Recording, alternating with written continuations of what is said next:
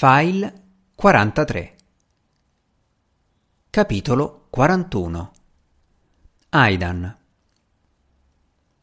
La mattina dopo, quando si svegliò, trovò Ai seduta su una sedia accanto al letto che lo guardava. Ciao, sussurrò. Buongiorno. Hai dormito bene? Hai passato una notevole quantità di tempo in fase REM. Dovresti sentirti riposato. Sì, ho dormito bene, grazie. Si sedette e si stiracchiò. Ho sognato Rachel.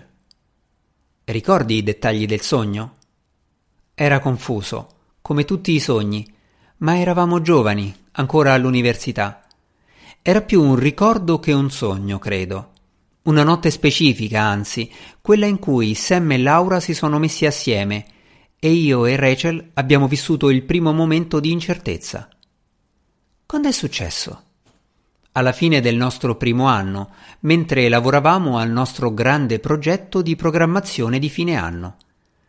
Io e Rachel eravamo innamorati persi mi ha detto che aveva passato i primi 18 anni della sua vita a studiare come una disperata sui libri di matematica nella sua stanza nel Kent, ma che l'anno in cui era andata all'università e si era innamorata di me era stato il più bello della sua vita.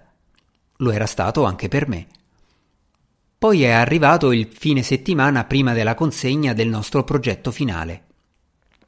Rachel aveva già lavorato centinaia di ore al suo, io molte meno mi ha detto che il mio progetto era buono e che dovevo solo concentrarmi e perfezionarlo. Pensavo che stessimo solo chiacchierando, ma poi ho capito che il suo discorso era molto serio. Sabato mattina si è alzata e ha iniziato a vestirsi per andare in laboratorio. Le ho detto di tornare a letto. Dobbiamo lavorare. Abbiamo tutto il fine settimana a disposizione e comunque cos'altro vuoi fare? Il tuo progetto è già dieci volte più complicato di quello di chiunque altro. Sì, ma non è perfetto. E il tuo a che punto è? Potrei aiutarti a finirlo. No, l'ho consegnato ieri. Cosa? Hai presente Sam, quello del secondo anno? Gli ho chiesto di mostrarmi il suo lavoro e mi ha spiegato i criteri di valutazione con cui il dottor McFarland valuta i progetti e penso che quello che ho fatto prenderà un punteggio di circa 65 su 100, che è ciò che mi serve per passare il modulo. Mi ha guardato come se parlassi cinese. Perché non puoi fare del tuo meglio? Potresti ottenere il massimo dei voti, lo sai? Ma non ho bisogno del massimo dei voti, ho bisogno che tu torni a letto. Rachel non è tornata a letto, anzi è rimasta in laboratorio 12 ore di fila. Non ho avuto sue notizie fino alle 9 di sera quando è uscita e mi ha chiamato. Le ho detto che ero da Sam. A essere sincero mi ero arrabbiato quel mattino perché volevo solo un fine settimana insieme a lei. Sabato mattina a letto, magari una colazione sul tardi, in caffetteria. Ma Rachel era... beh, era fatta così, ossessionata dal lavoro. Quando è arrivata da Sam, ho deciso di non mostrarle che ero ferito o che mi era mancata. Ero allegro e un po' ubriaco e me ne stavo seduto nel caos della cucina di Sam con un pentolone di pasta sul tavolo e un mucchio di candele. Io e Sam stavamo bevendo rum e coca mentre i suoi coinquilini erano in balcone a fumare una canna. C'era anche Laura, del nostro anno, e mi accorsi che Rachel non riusciva a capirne il motivo, visto che non era amica nostra e non aveva legami diretti con Sam. Era una ragazza molto attraente, formosa, mora e divertente. Tutti ridevano ed erano rilassati, ma Rachel non riusciva proprio ad ambientarsi. Se ne stava lì seduta, con dei jeans e una felpa, i capelli legati in una coda, senza trucco e del tutto sobria, e sembrava molto nervosa. Era evidente che non si stava divertendo, ma io sì, e in un certo senso pensavo che se la fosse andata a cercare, quindi non ho fatto del mio meglio per metterla a suo agio. All'improvviso ha iniziato a bere shot di rum liscio a stomaco vuoto per mettersi in pari. Non poteva andare a finire bene, giusto? È diventata verde e le si è annebbiata la vista Non volevo che si rendesse ridicola a casa di Sam, quindi ce ne siamo andati anche se era arrivata solo un'ora prima. Appena siamo usciti, si è messa a vomitare.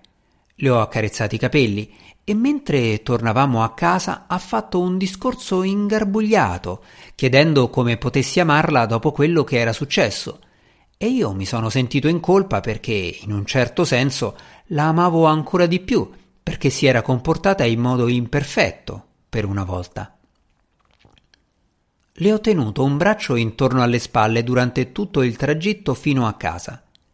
Poi sono entrato nella doccia con lei e le ho lavato i capelli. A letto l'ho tenuta stretta a me. Le ho chiesto cosa c'era che non andava e lei ha detto qualcosa a proposito del fatto che stavo sprecando la possibilità di ottenere il massimo dei voti alla laurea e che sarei diventato un perdente come i coinquilini di Sam, a fumare le canne in balcone e a farmi Laura. Aspetta, intendi dire in contemporanea? le ho chiesto, e devo dire che purtroppo ho riso della mia battuta. Ho riso molto. E poi le ho detto quanto mi era mancata e quanto fosse difficile per me essere sempre quello comprensivo, e lei ha annuito, con la testa appoggiata sul mio petto, e ha pianto ancora. Comunque ero davvero sorpreso che fosse preoccupata per Laura, perché non avevo mai immaginato che fosse un tipo geloso. Pensai di lasciarla a struggersi un altro po', ma non lo sopportavo. Così le ho detto che ero da Sam, soprattutto perché lui era talmente timido e tonto che non aveva il coraggio di invitare Laura a casa sua se non andavo anch'io. Aspetta, a Sam piace Laura? Oh mio Dio, Rachel, ma dove vivi?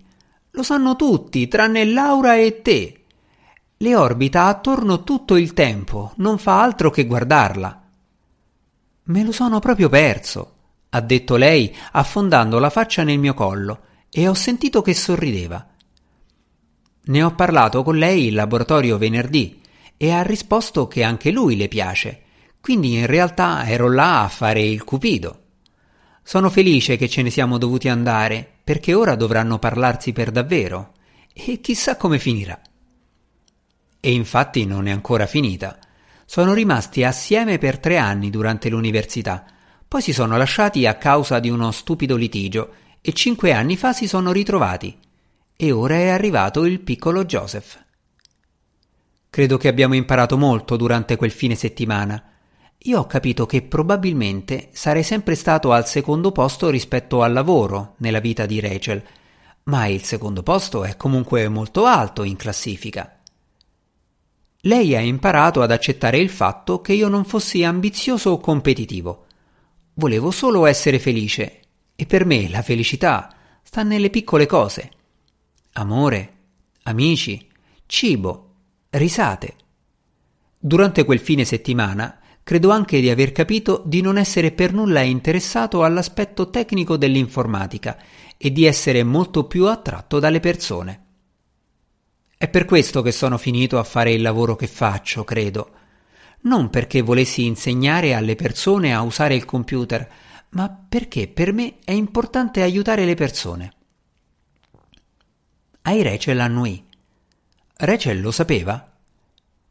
A livello razionale credo di sì, ma riguardo all'importanza che attribuiva al mio lavoro non terminò la frase.